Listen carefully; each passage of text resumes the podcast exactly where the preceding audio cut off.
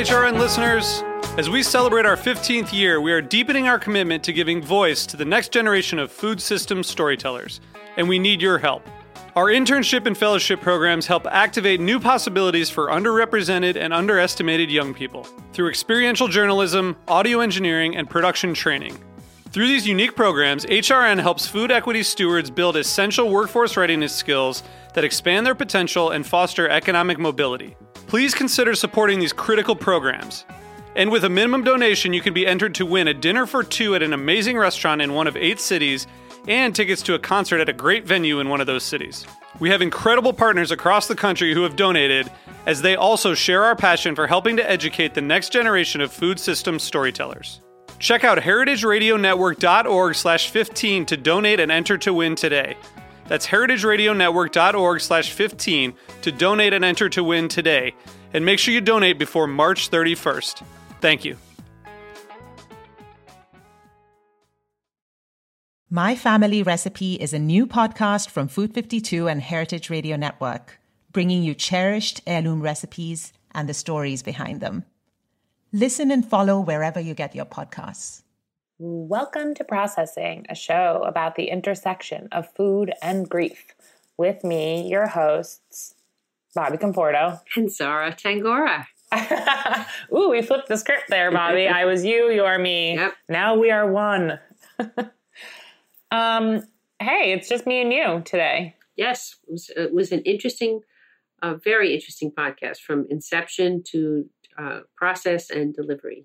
I enjoyed it very much. It's it's really somebody had mentioned that they wanted to know more about us, and we thought that if we could just sit down for a while and answer some questions with each other, that our our listeners would know more about us.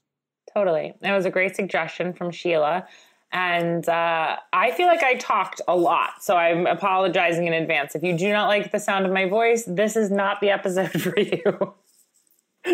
but um, no, it was great. It was really fun. And it was sweet to sit down with you for a while. And we get to, we record on a platform that's similar to Zoom. So we get to look at each other directly in our faces when we're Mhm. talking. And you look very cute You too. with my, Bobbie records from her office, her therapy office, and you have all your books behind you. And may I say also fabulous lighting, much better. My lighting is terrible. I look like a ghoul, but you look beautiful. Your skin is dewy, and your cheeks are rosy, and I look reanimated, but that's fine. Anyway, um, folks, we love you, and we hope that you enjoy this show of us chatting with each other and giving some of our backstory. And Bobbie had come up with some questions, and they were really good questions. They were lovely, and uh, I love you. Love you too, babe. Okay, bye bye. Bye. Enjoy the show.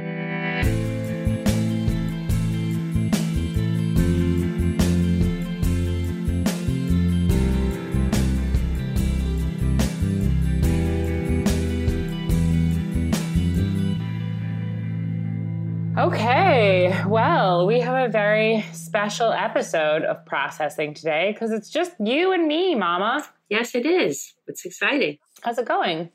Everything's good. We were just talking about how we had a big rainstorm today, and then the sun came out, and I particularly enjoyed ta going outside because the air was so fresh. Yes, the fresh after the rain air.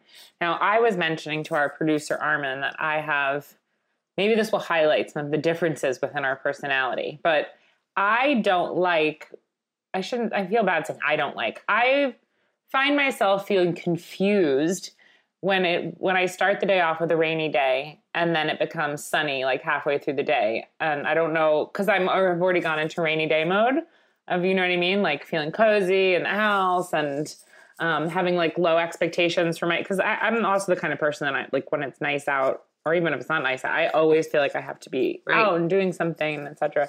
So there's something for me about a rainy day that feels like a break, you know, Yep. like a little bit of much needed low pressure. So on a day like today, I am always like, ah, sun. And normally I never don't want the sun, but how do you feel? Are you you're not the same way? You like when the sun comes out. I guess it depends on how I started my day. I could completely understand. Like it's very rare that I have a day where it's cozy and I don't do much. But if it is, Yeah. I don't want it interrupted. So Right. yeah, I agree. That's what I'm saying. Okay, so we're exactly the same. Good to know. Um, all right. Well, guys, today we're going to do a show. We have a wonderful listener and former guest, uh, Sheila, who you guys might remember from a past episode, um, who kind of touched base with me recently and was like, "Hey, like I just want to know more about your story." And so I was like, "Oh, well, we tell kind of tell our story in the first episode." And then she's like, "Yeah, you kind of do, but like it was brief and and and not a critical way. And just I think she wanted to know more about us. And I feel like we share parts of us in every episode. Of course, you know we try to connect with the listeners and um, and connect with the guest, but um, I thought the point was was well made, and I really thought it was like a good opportunity to kind of I don't know, for our, ourselves to be more vulnerable and to talk to each other and about our own experiences with food and grief. If, and if anyone is a new listener that maybe hasn't heard our earliest episodes, well, hello. This is this is who we are. Yeah, this is who we are. This is who we are. So, uh, who are we? we are. we are Bobbie and Zara. I'm Zara. And I'm Bobbie, and we're mother and daughter and we have many differences and many similarities. And one of the similarities we have is that we like to talk about life and we like to talk about loss and we like to talk about feelings and humanity. So I think we really That's share true. that. And I think it's been, I think we've had 80 some odd episodes now. And I'm, every one, I'm astounded and amazed that we have this opportunity together to hear the same story so that it becomes part of our our story. And um, yes. yeah. Yeah and another thing we have in common is that we love food and bobbie was a chef uh, now she is a psychotherapist for how long have you been doing psychotherapy mom? For like 35 years? 35 years yeah. And i was a um, I was a um, chef for a, a good 15 years i guess and what some of you may or may not know, I mean, I guess you could infer from the fact that she worked as a chef and had food businesses with my dad, um, is that Bobbie is a fabulous cook. Mm. Getting invited to Bobbie's house for a dinner party is like the invitation of a lifetime. Really, you're just an amazing cook. And, you know, I think you know, we were talking earlier, just having a conversation, that I was just thinking about what makes a good, what makes someone a fabulous cook. And it's not for me, it's really not about fanciness or fancy ingredients or how much money you spend making something or even how much time. It's just like your intuitiveness and the love that kind of goes into it and your desire to make things nice. And exactly. you really have such a capability to make it nice. And I've tried to learn whatever I can from you. Um, but you were telling me, I guess it was like two or three weeks ago now, you had a couple of your friends for dinner, which had been a long time since mm-hmm. you got the opportunity to do that because yes. of COVID.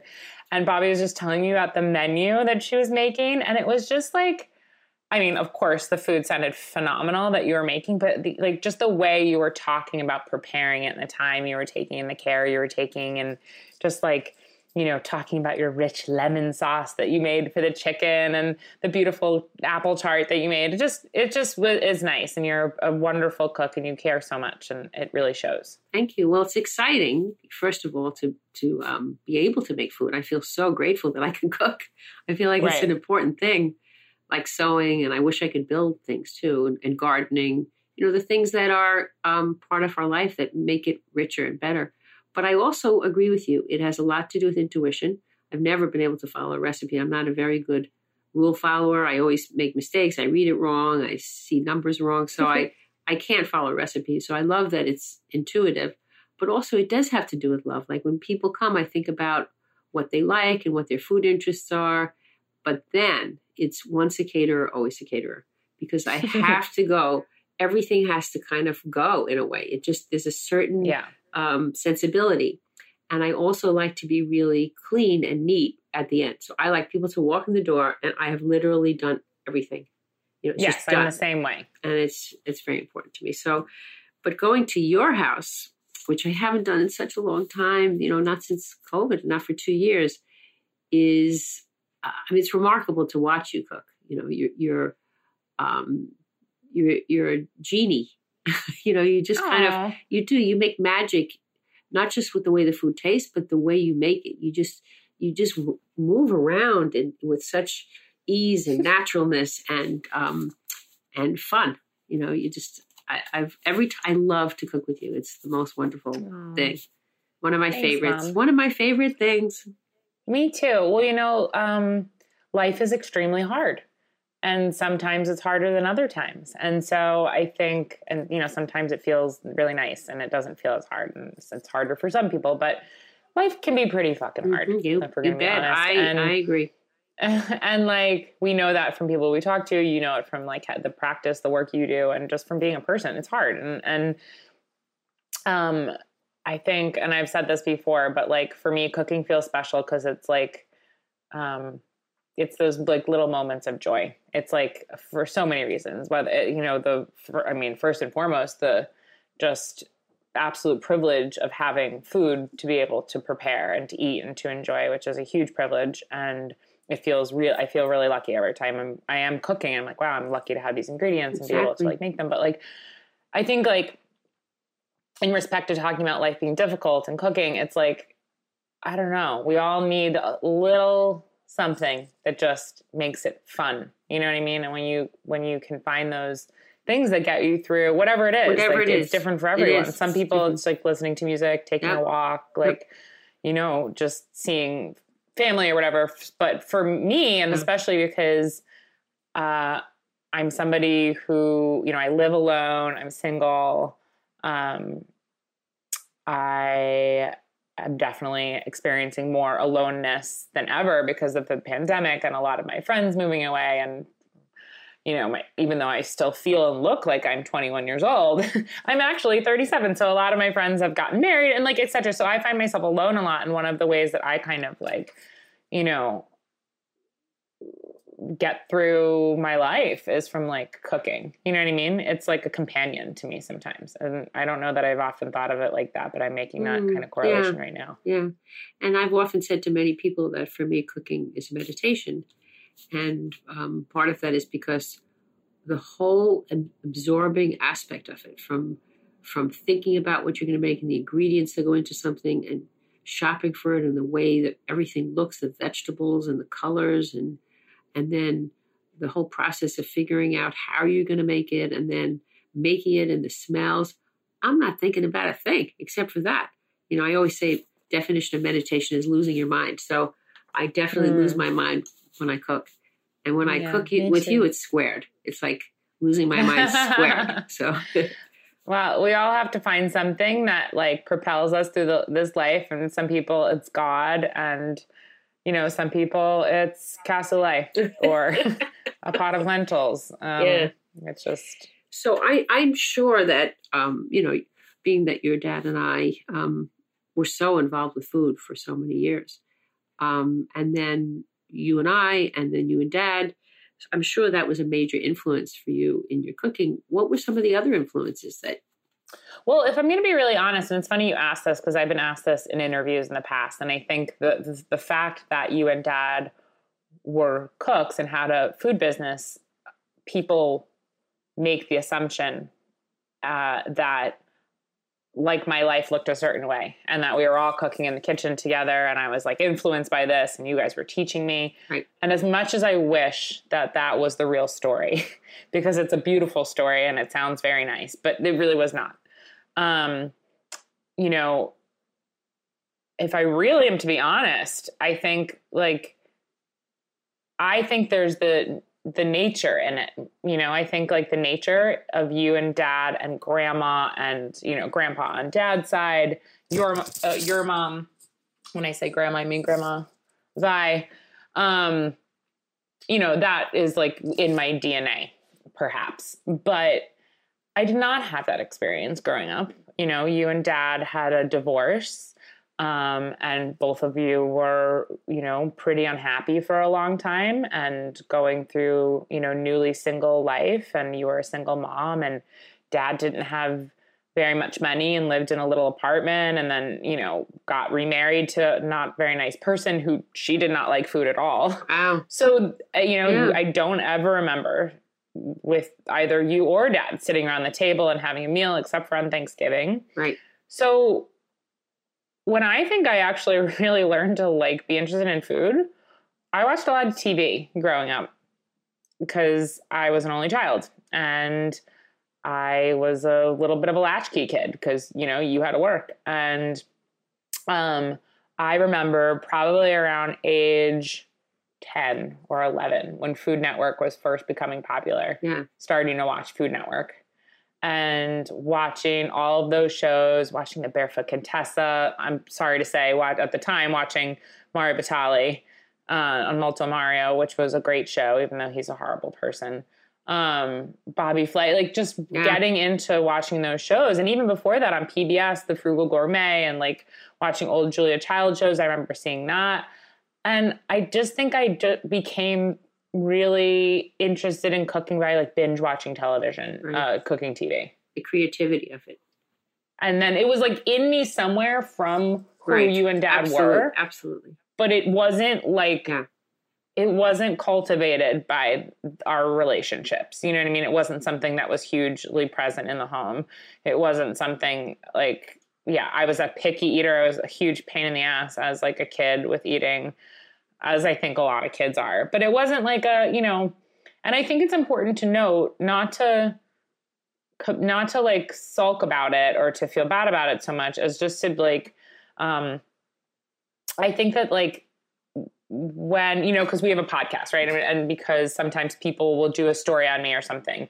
And I think that there's this um ideal uh, this idea that people who maybe have been like successful in X, Y, and Z fields, in this place I'll use food or whatever, have had this like really like beautiful relationship with it. You know what I mean? There's like this way we idealize things. Well, and we think and, about it as always. And we think of things as black and white, that it's either all one thing or all some right. or not. Yeah. Exactly. And I just think it's important to mention because uh people can kind of reach different places they want to go in their lives. Um, you know, and I, I, don't mean to say this like pull yourself by your dusty old bootstraps kind of, you know, American idealization kind of thing. That's not what I'm saying at all, because I think it is actually hard to do things in this country for a list of other ways, which we're not going to talk about right now. But I do think it's important to remember that, like, you know, everyone's, what I'm trying to say, everyone's path to where they go is different. Absolutely. You know, and can change. It's not always perfect. I think part of what I also hear you say is that um, we can change direction. Um, yeah. And we part of that's done with intention. Intention is a very, very powerful word. You know, it means because I think we had intention in our relationship. It was our intention to find a way to be, um, to find each other again and to be close to each other again, because we had a period where we weren't. And I think that intention, I feel that um, all the time, but I also mostly feel it on our podcast and in, yeah, co- and in sure. cooking and in cooking because mm-hmm. when we go in the kitchen we, i don't think we've ever fought in the kitchen seriously i i remember us always you know well not like a big fight no yeah oh we'll a fight over about, like, how much lemon shit. to use or how much salt to use but really we cooperate and it's a beautiful place of cooperation we have an intention of doing that so um, That's a good point. yeah I think that like if I was to really be as honest as humanly possible about why I kind of wanted to pursue being well, not even being a cook before I ever had an idea about doing it professionally, why I wanted to be a good cook. I wanted to be like good at something. And I think a lot of people feel that way for a variety of reasons. yes And a lot of times it has to do with like your self worth. And as a kid, I felt like I had almost none, you know, like close to zero. Um, and I think I really wanted to be good at something. And I saw like, I think it was like an a, an unconscious kind of melange of things of being exposed to watching food TV, having it in my you know in my genetic makeup because of who you and dad were Yeah. um and then just feeling like oh well this is something i guess i could be good at it because it made sense to my brain right? So it wasn't like i didn't practice and practice at cooking to try to be good. It was just came kind of naturally but Right, i think right. i leaned into it because i wanted to be good at something. And it was great. And as i got older and older and kept cooking more to have people be like oh my god you're such a good cook it really felt good. yes. I think i needed a boost you know for yeah. um for my ego yeah feeling really poorly about myself for a long time and it, it helped in that way to feel like you're good at something but the counter to that is that you have to learn how to kind of manage that as an adult you know what i mean because that is not necessarily like the most pure of intentions for doing things Right. You don't want to keep seeking it. Exactly.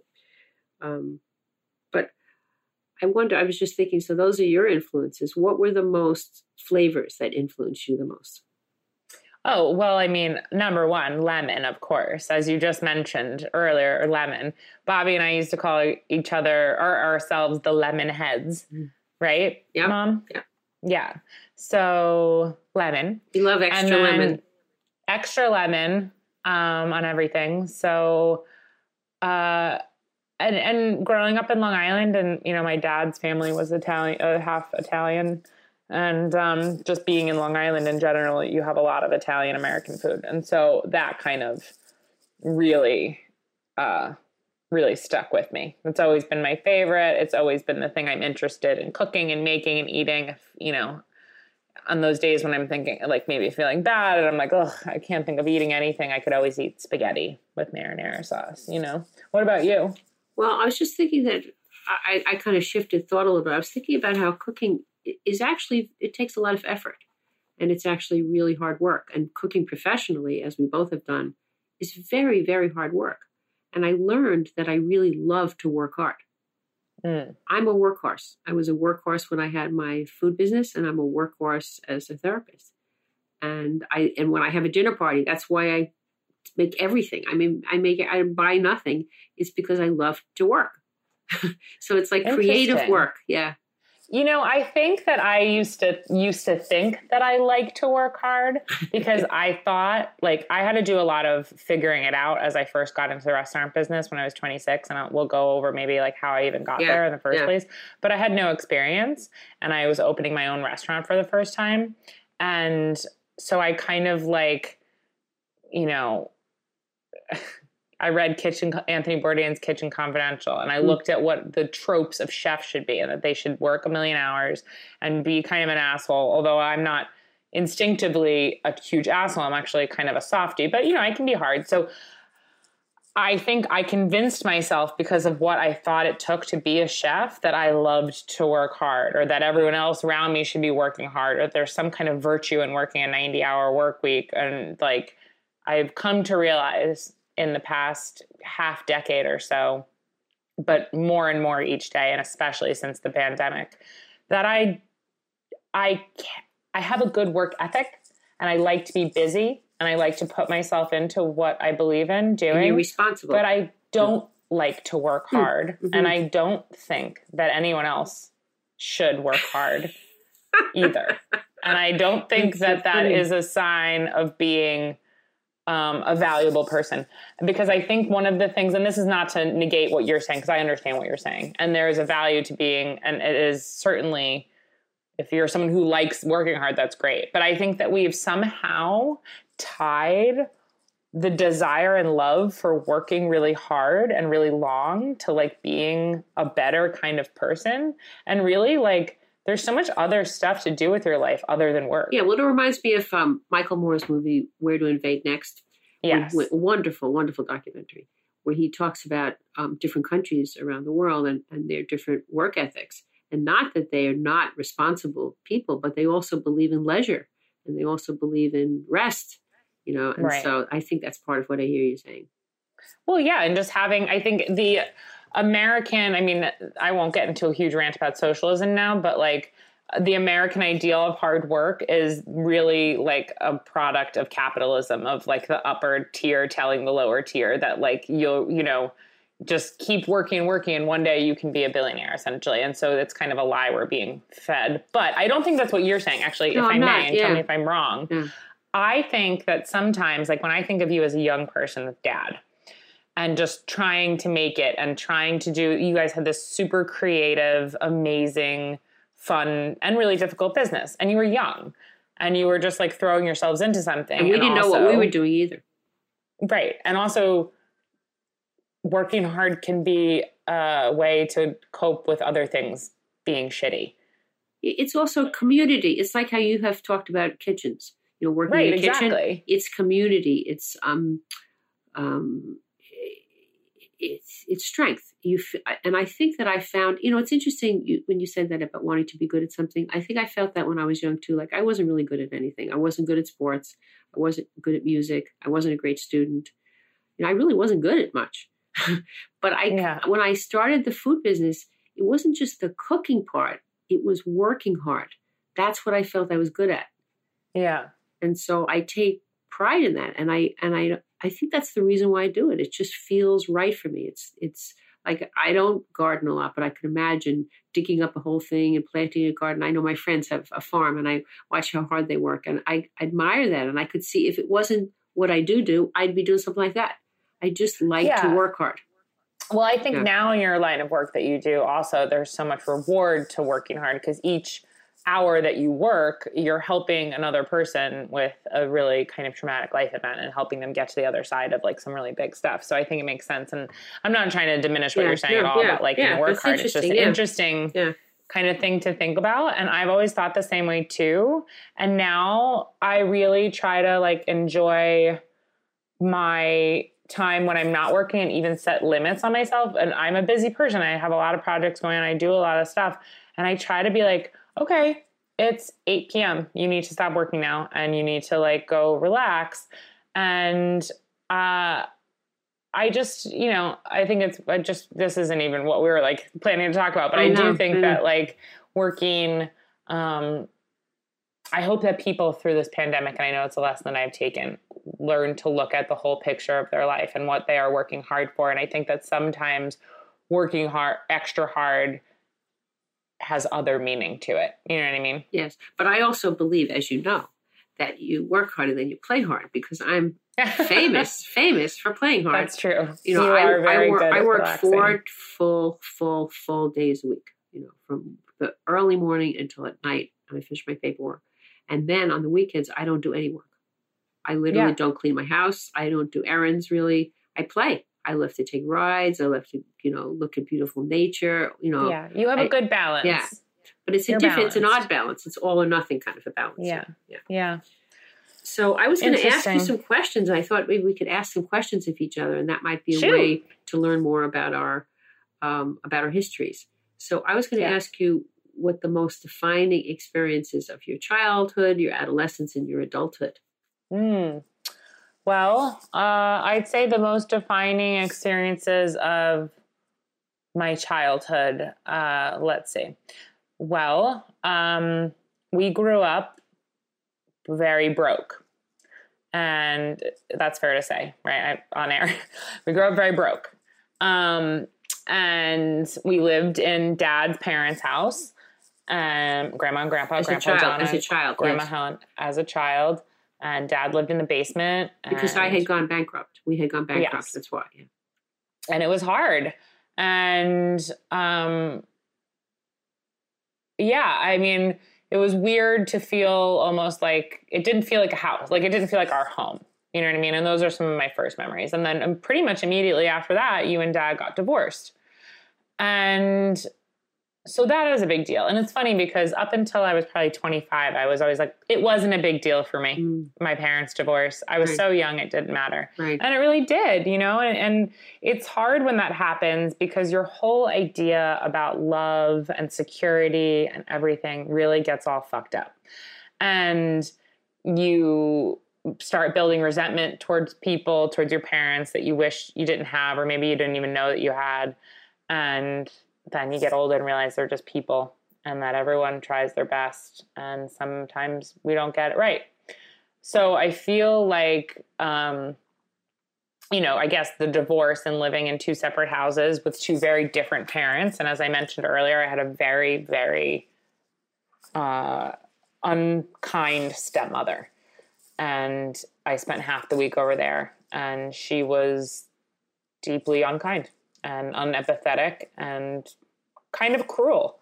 And so that was hard. So and so I think some of the things that I feel like define my childhood is like a large feeling of being unwanted wherever I went in some way. Um, and that was tough. Yeah, it was really hard. And then in my adolescence, I guess, you know, I became really angry and didn't really have um, good boundaries and just re- created a lot of tension between you and I. Um, you were angry. Yeah, I was angry. And, um, but somehow it all shook out okay. And I think part of the reason why is because I went to school at FIT. And by no means am I saying that that was like a salvation because I was a terrible student. and I went to school for fine arts and like, you know, wrote graffiti and like ran around the city or whatever. But it made like it was just an opportunity for me to feel like I could kind of start over and our relationship improved and we really started like hanging out and like it really it was good. I got out of the house. I felt independent. I think I needed that. Yeah, you, know? got out of the I house really, and you never came back. I mean, you didn't ever move back. That was yeah, I jumped into my independence and I lived in my own apartment. I lived alone at like, you know, You age in New York. 19. Yeah. and I think I would just, you know, I think the greatest thing that ever happened to me in my life was living in New York City. I belong here. I feel that very much so. Um, I adore it. It's the love of my life. That says a lot about you. Yeah, and so, um, like I'm defensive about it. Like when people are like, "Oh, I'm leaving New York," and New York is over, I like get Mhm. very angry. Right. um, so that was hugely defining. And then when I was 22, 20, 21, I was 21. 21. I got into a terrible accident. I was traveling with a friend of mine who is a really accomplished musician. His name is Mr. Lif. He asked me, or to me, he's he's Jeffrey Haynes. Um, he asked me to go on tour with him. I was a young kiddo, and he wanted me to sell merch, and I was going to make money. And you know, we were going all over the country with this other group, and it was just like the coolest thing. I felt so cool. It was so exciting. It was this big adventure. And like four days into it, um, we were going from San Diego to Arizona, and the bus driver of the tour bus fell asleep at the wheel and drove us off a 40 foot cliff in the middle of the desert.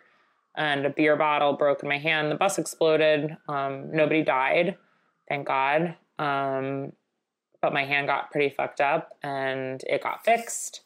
And that was the most, probably the biggest, like, you know, uh, that would be in the trailer, I guess Yeah. if we were making this into a movie because everything changed from there. I got money. I didn't know exactly what to do with it at first, but um, then I decided that I would open a restaurant with it, and that I was never a chef before. I just became a chef because this happened, and because I liked to cook and I was Yeah. good at it. Yeah. And I've told this story so many times that it does almost doesn't feel like my own anymore.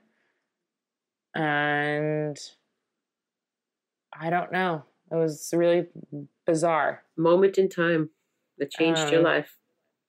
And then of my adulthood, I think that some of the defining kind of experiences and feelings are about, uh, well, my dad died when I was 34. And it broke my heart so badly. I really loved him.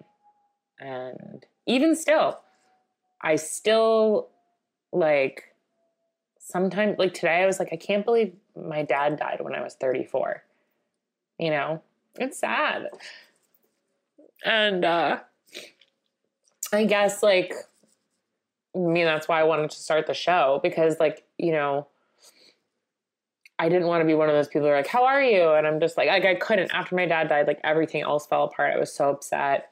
I was destroyed and like I just couldn't be like when people are like, How are you? I was like, I'm terrible. I'm terrible. Everything is just dissolving. Like and my dad died and my boyfriend broke up with me and I had to move home. I found out I had a long lost brother who turned out to be awesome, but still it was like too much. I was like, I'm Yeah. losing my fucking mind. Yeah. And so I was like, God, people should be able to say this, you know? Because then I got my mind back little by little. And that happens too. We get it back sometimes, hopefully. yeah. So, in closing, and I realize I'm talking an awful lot, and I would like to no, flip the mic onto you. But um, I think that like I'm 37. I think my 30s, the later part of my 30s, have been about, especially since Dad died, is learning to use the things that have happened to me in my life for good instead mm-hmm. of evil. Yes. Yes. you know what I mean? And I don't mean evil, but I just mean like, how do I use all this so it's useful, so yeah. it's good for myself and other people? You know, yeah, instead of imploding, you know, to just yeah. find a way to express it. And you're so creative and so expressive. I mean, you're amazing. So that's what it's all about. We use the experiences that happen in our life to express ourselves, to to to turn it out into the world. And yeah, I think I had a thought that many people have, which is especially hurt people, which is that I know all, I know everything. You know what I mean? And that like my intentions are good, so whatever my output is doesn't necessarily matter. And I think I realized a couple of years ago, maybe five years ago, that that's simply not enough.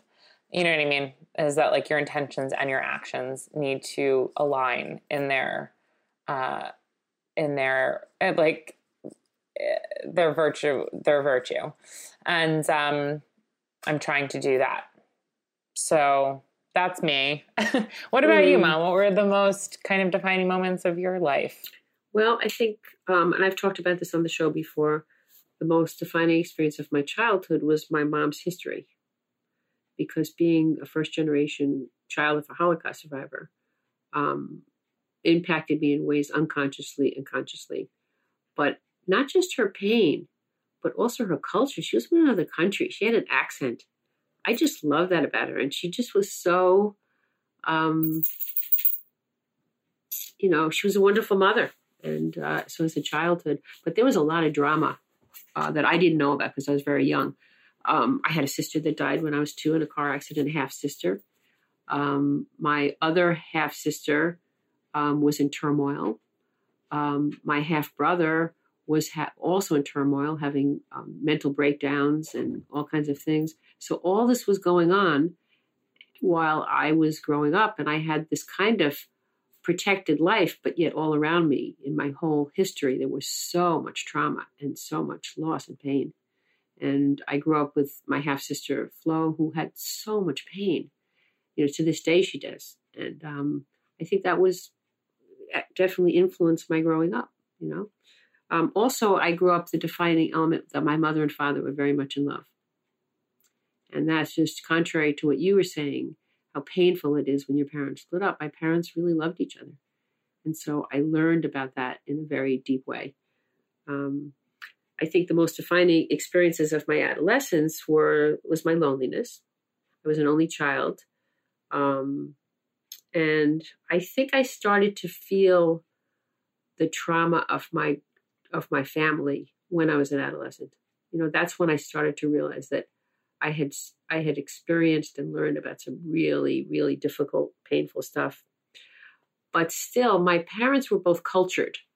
Um, my father was a dentist, but he really wanted to be an artist, and he um, he made beautiful furniture. He'd be downstairs in our basement making the most beautiful things. And my mother um, was learned to be an interior designer. She taught herself, went back to school, and so she always had um, fabric samples, and she the two of them loved um, mid-century uh, furniture and stuff, and they had great furniture in the house. And my father loved music, and they loved comedy. My father was um, a socialist, um, agnostic, actually atheist. And so I always say that that was a defining thing of my adolescence because I really, although I was taught that I didn't have to fit in, I felt lonely not fitting in. Like I didn't fit. I didn't fit in with school. Did I, you not fit in because you were Jewish when there was? Well, that was part Jewish of it. I was about to say that I didn't fit in because everybody else had families, you know, families and big families and stuff like that. And I just, um, I think again, the trauma that came, you know, early childhood, not my childhood as much as my mother's and what happened to her. Um, really, really impacted the way I saw myself. Um, now that I think about it. Um, but then there was just all this culture. My father ended up sculpting. He, he was sculpting. My mother started to paint. And so, so cool. it was, and they, they took me to shows. And I remember listening to Mort Sahl and Lenny Bruce. And, wow, know, that's cool. Yeah. So that was, that was good stuff, you know, and food. Then this food started in, you know, because my mom was always a good cook. She, she grew up, um, um, you know, in Yugoslavia. So she had the Eastern Europe background, but she also, her first husband was a baker. So she, um, not that she baked, but she just had a sense of food and stuff like that. And then the most defining experiences of my adulthood, I guess, was having a business, having Love and Oven, which was, um, we talked about it before, it's very hard work. It was incredibly creative. Your dad was, next to you, the most creative person I've ever known in my life. And um, I was just, he turned me on to everything music, all kinds of things I had never known before. And having Love and Oven, we were very creative. It was, um, we called it try a piece of the world's cuisines because we, stu- we, stu- we never traveled. We couldn't afford to travel, but we studied um, all kinds of cuisines. We had African samosas and um, lots of Mid Eastern food and um, Asian food and just every kind of food that we could think of. We brought it to our business. And the business was bright and bold and interesting and colorful and different and funky. And we always had great music playing. So that was an amazing, amazing influence on, on my life. And then failing was the the mm. next best um, influence That's in my life. That's a good point. That's because, a, that was a big thing for me too, because, being yeah. a, having a big failure. Oh yeah. I mean, you know, both of us went bankrupt. You went bankrupt, I yeah. went bankrupt. And I always tell this story. I think I may have told it on one of the podcasts, but we um, were leaving Florida. Our business failed there. We lost two hundred and fifty thousand dollars.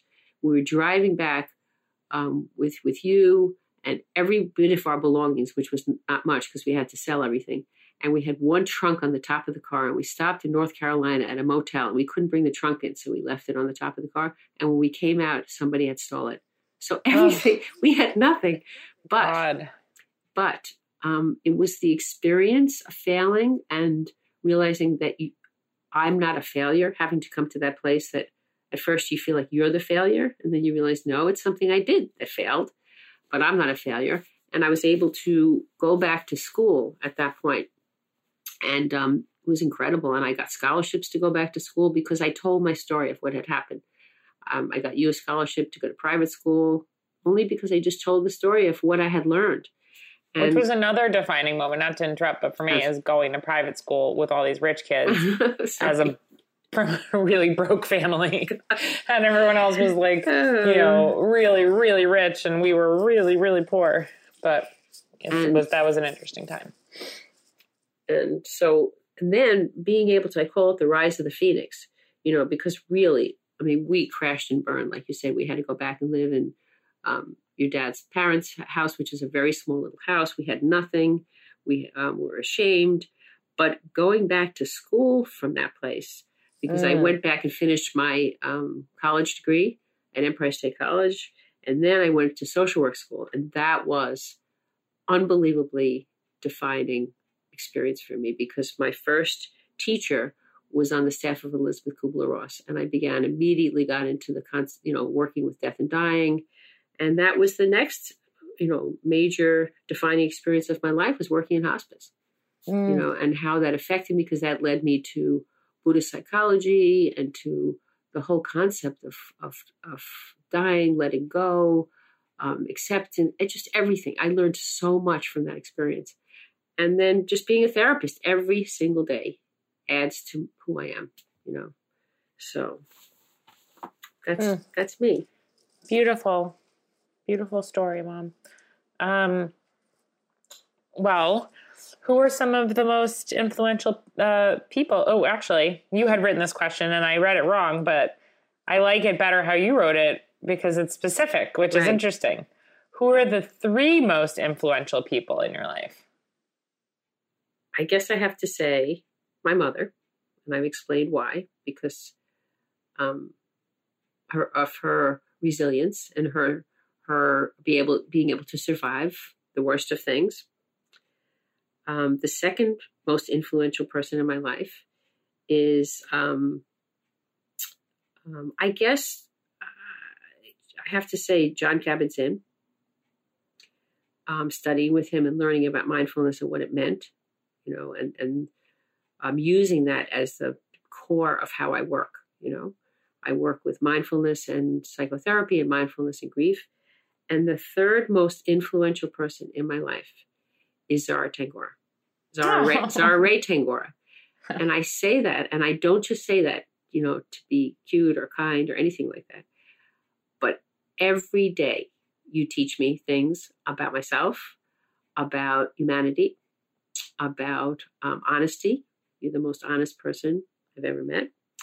About um, inclusivity, about um, just so many things, about food, you know, and about love.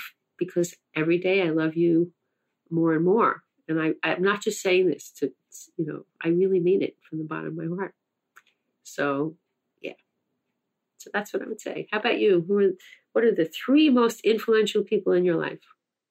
Well, I'm gonna put you and Dad in the as one because you're my parents, and for very different reasons, obviously. Um, as Bobbie has kind of alluded to before, um, my dad John was such a creative person, and it was. Uh, it's funny. I just finished listening to this ridiculous book, which I highly recommend, but is so ridiculous. It was called um, Hollywood Hellraisers and it's about the life and times and and romances of um, Jack Nicholson, Marlon Brando, uh, Warren Beatty, and um, Dennis Hopper. And Dennis Hopper, and it's funny because the memory, the stories about Dennis Hopper are just that he was so wildly creative and so uh, incredibly intense and had such an eye for so many things like art and music and acting and everything. But he was an in way, many ways an awful crazy person. And it's not that i want to say that dad was like dennis hopper necessarily but he had a bit of that in him. You know he's a I mean? rebel he was create- he's a rebel. Yeah but he was also just like um his creativity in a way for dad and i think almost to no fault of his own i think part of it might have been due to a certain kind of mental illness um, that his creativity was like paramount for him. You know what I mean? Before anything else. So, but he was incredible and he was a great cook and he was so fucking funny. Dad to me had the best sense of humor of anyone ever. Just really like great timing. Great timing and really just like uh great taste. He had excellent excellent excellent taste. Um although he did eat uh, cottage cheese with chopped meat and ketchup on it. and then you, of course, because for so many reasons, you also have excellent taste and you also are whip smart and so funny and just my best friend and mm. a wonderful mom and a great person. And so you guys are number one. And then number two would be Grandma Vi, your mom who was just a class act and also funny. There's a theme here. Oh yeah, I appreciate a good sense of humor, especially dirty jokes. Sorry, Again, she's the one that yes, she taught you about dirty, jokes, for an yeah. old Yugoslavian woman. Yeah. Um, but uh, Grandma was a survivor. Literally, she was a Holocaust survivor, and that was evident in her personality. And she just was a classic character. She was really, really great she wasn't zany. She was demure, mm, but yes. classic. Um, because I think a lot of times when you say classic character, someone pictures like her friend Lee Shenley, for instance, who was zany and had wacky hair and wore crazy outfits and stuff like that, who was also wonderful. But she's not an influential yeah, person. Classic and classic and classy.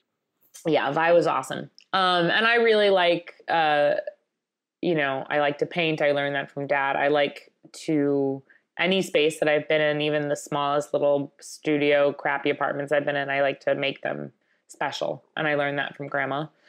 And then I guess Nora Ephron. Again, amazing sense of humor. Yeah. Um, and incredible the way that Nora Ephron talks about food and cooking and living life in New York City. I mean, she's a New York City icon and in a lot of ways, really, um, my ideas about what I thought being a New York City person came from Nora Ephron. And so, yeah, those are my three. Mm, wow. Yeah. So I was also wondering, actually, I was going to ask you what you're most afraid of, but I know the answer already, so it's not even. um, but um, what gives you strength? Hmm. Well, that's a great question. Um, what gives me strength? Um, I'm trying. I know the answer, but I'm trying to figure out a way to verbalize it. I guess in some way, the what gives me strength is the very reason why I wanted to start this show in the first place, which is that it's the fact that everything changes, and um, I hesitate to give motivational advice like don't worry, someday it'll get better or it'll get so bad and then someday look back and everything's better because it doesn't always happen like that. It doesn't always go from like this lowest moment to like a highest moment and sometimes like the lowest moment lasts for like a really right, right, exactly. fucking long time. Yep. You know what I mean? Um but everything changes. Like whether it changes a lot or a little, you know, it does there's surprises that happen. Um, there's unexpected things that happen. So that gives me strength, that idea. And like, I actually have to say it out loud to myself sometimes because I get depressed. I do. I'm actually going through about a pretty bad depression right now. And sometimes I have to like look in the mirror and be like, everything changes. It just does. This funnily enough, one of my most recent ex boyfriends, we broke up, like Jesse. Uh, he just sometimes people say these very simple things and like they're not necessarily like these really profound things or whatever. The person isn't like a huge prolific uh whatever thinker, but um he would always say no feeling is final. And I just always I always think that. So that gives me strength. Yeah. Um, it, I mean, different things in different ways. Like, I try to keep my body physically strong, you know what I mean, and take good care of it. So that actually really helps. I notice yeah. when like I don't feel physically strong, like if I'm not exercising for like a, a, week or two or something, I start to feel, you know, so that actually personally really helps me. Um, and then, you know, friends and family it's hard to do it alone. And I yeah. really have so much compassion and so much empathy for people who really do have to do it alone. Um, it's hard, really hard. And actually, that's one of the things that scares me the most because as a single person and thinking about like as you get older, you know what I mean?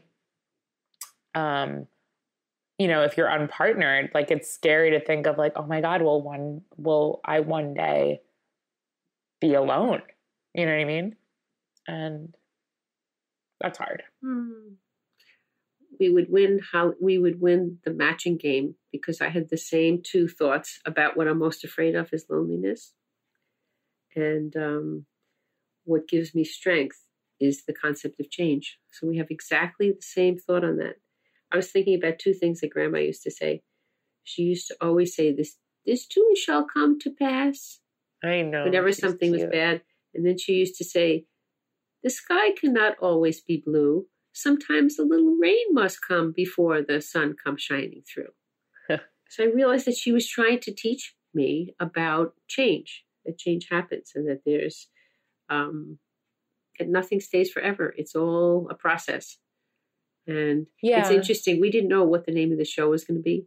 And then um, some of the special people at HRN um, had helped us come up with this name. And it's perfect for the podcast because everything is a process. Yeah, that's true. And that's what change is about. You know, I also feel like for me, and I hope that some of our listeners feel this way too, and that's why I want to do the show, is because hearing other people's stories of like what they're going through, what they've been through, like I'm really into history. I really, I listen to a lot of podcasts. I like, you know, I think there's um and there's a lot of answers to this question. It's veering off a little bit, but sometimes people ask, you know, why do pe- why is true crime so popular? You know what I mean?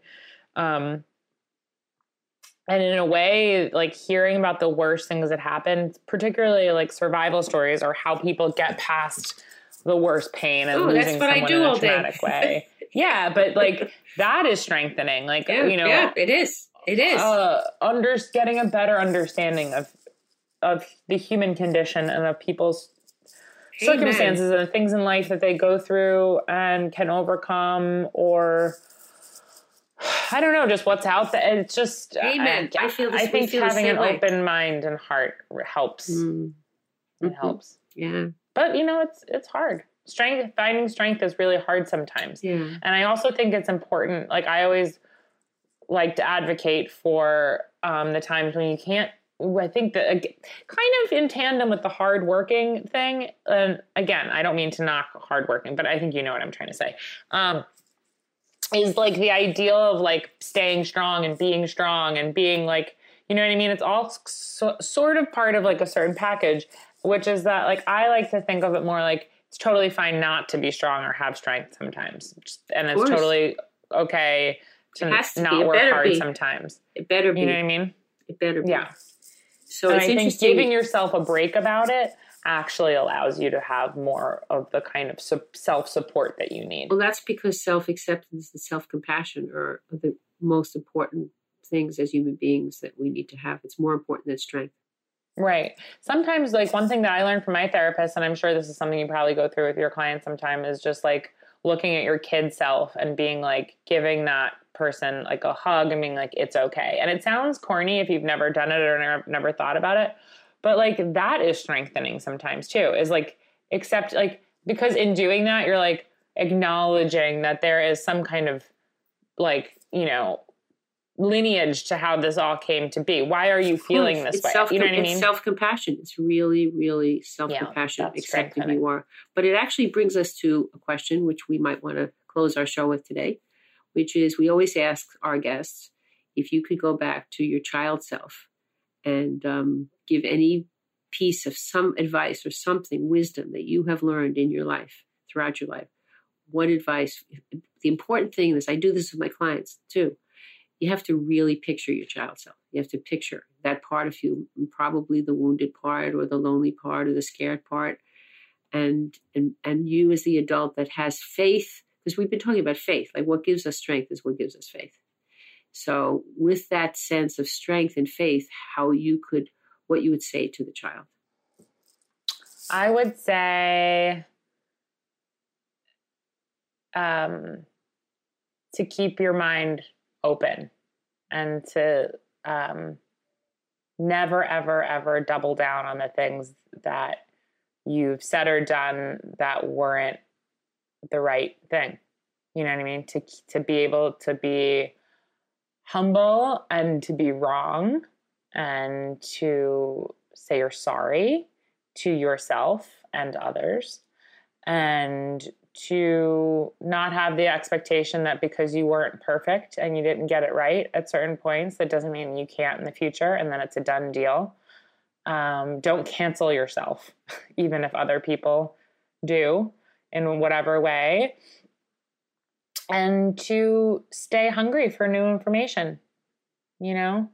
Um, because it's helpful and it's healing and stay curious. I think being curious is deeply important to me at least and it goes a long way in terms of like understanding yourself better and understanding other people better and it helps when things are hard to be curious Mm. Beautiful. You know, I'm realizing often the guests on our show tell us afterwards that they feel like they learned something or they almost felt like they had therapy. I just had an awareness of something in answering this question that is my own therapy. It's it's incredible. So What what I would go back, I tried to think of the little girl and what was the most what was my my my my negative belief about myself and what was the hardest thing for me? I was afraid. I had fear as a child. And i think that as i started off talking about it came out of the trauma my mother's fear and all the trauma of things that happened a sister dying and all that stuff. I was afraid so i think i would go back. And i used to say this in hospice when i worked in hospice that my job was to hold the faith. And what i meant by that was to hold the process. And that has to do with change again because to know to i would tell that little girl don't be afraid because everything changes.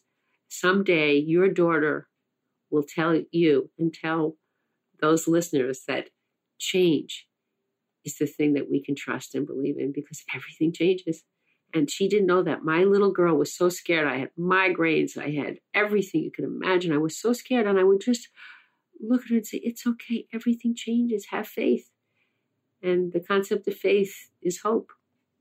Mm. It's beautiful, Bobbie. Mm. I love you. You're so I love cute. you. You're so cute too. I'm wearing a new Um, hat. Oh, it's very nice. I decided I needed to keep my head warm, and that I know somebody would be very, very disappointed to know if I had, was entering the fall and winter season without a head warmer. So I've purchased this new wool hat. Um, so we also always talk about what we would share as a meal, and I feel like this is an, an easy one because sometimes you know when we're interviewing a guest and we're trying to talk about putting the meal together, we're like, well, we don't know this person's taste at all. How are we going to put a meal together with them? It always ends up fun, Right. but for me and you, it's like this is much more. So Right. what are we going to make? Because we can actually do this. We can achieve this. Well, let's let's think of Thanksgiving dinner. So Okay. let's um, for this feast that we're going to have of Thanksgiving because we are so grateful. We are so grateful. So let's have a seafood tower. Yum! And I know you have a tower. I know you have a tower. We can I put do. on I have a Yeah, I will bring the Tower of Terror. So what should we put on the tower? Shrimp, Yes. oysters, Yes. little bits of crab. Mhm. tiny, tiny bits of little crab. Ooh, and I'd Um, like to put. I like smoked oysters. Oh, okay, yummy. They'd be good on there. And I like oysters Rockefeller. I make I make very good, very good. You do, that's true. Okay, so we'll have that, and then what will we have? I like pickled mussels. I was thinking of that too. Okay, Um, okay, fabulous. That sounds great. And then I love, as much as I love getting creative, we, we sometimes get to do fun, funky things with Thanksgiving. To be frank, um, I love a classic Thanksgiving, like just stuffing, mashed potatoes, cranberry sauce, green beans, like a nice turkey. I don't know the last time we ever did that was, so yeah. that's a fun thing. so we'll do that this year, Okay, great.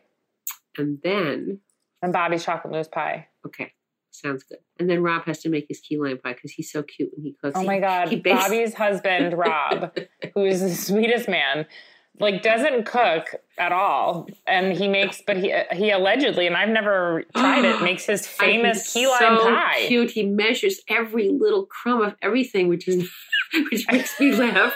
And he and he and he what a dork. And he Just figures kidding, out as we do each time how to make it better and how what how to improve it. And he's so proud of it. And so he would. So we'll have those two pies. Okay. Sounds absolutely phenomenal. But most of all, it's to to the gratefulness of not just having each other and having um, all that we have, all the fortunes that we have in life, but um, you know, just the gratefulness of being alive. Yeah, we're lucky. It, it's yeah, well, I feel lucky to be here, getting to sit and talk with you. And um, thank you, thank you, thank you so much for listening. And uh, thanks, Mom, for being vulnerable and taking an hour. It flew by. I can't even believe it's over. But and thank you to Sheila for suggesting this episode. Yes. Yes. Yeah, cool. Well, we love you guys, and uh, Happy Thanksgiving. happy Thanksgiving. And take care of yourselves and each other.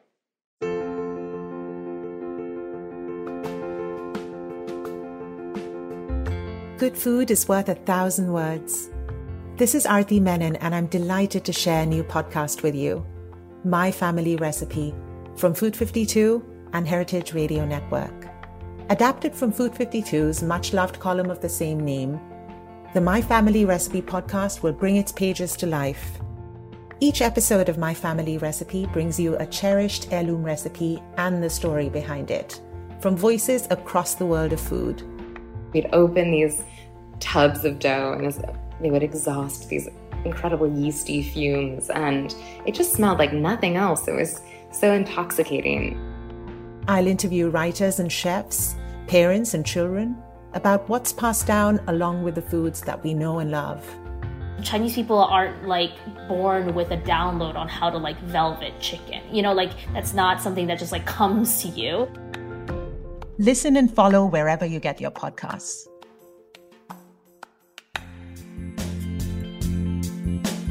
Thank you so much for joining us for processing. We realize that sharing these types of deeply intimate stories on air is a very personal decision. We began this project as a way to connect our listeners through shared experiences and storytelling.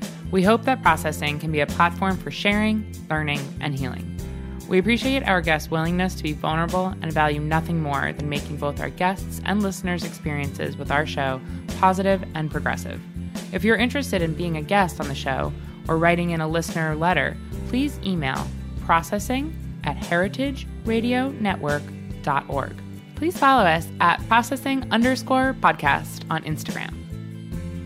Processing is powered by Simplecast. Thanks for listening to Heritage Radio Network, food radio supported by you. For our freshest content, subscribe to our newsletter. Enter your email at the bottom of our website, heritageradionetwork.org. Connect with us on Instagram and Twitter at heritage underscore radio. You can also find us at facebook.com slash heritage radio network. Heritage Radio Network is a nonprofit organization driving conversations to make the world a better, fairer, and more delicious place. And we couldn't do it without support from listeners like you. Want to be a part of the food world's most innovative community? Subscribe to shows you like, tell your friends, and please join the HRN family by becoming a member. Just click at the heart at the top right of our homepage.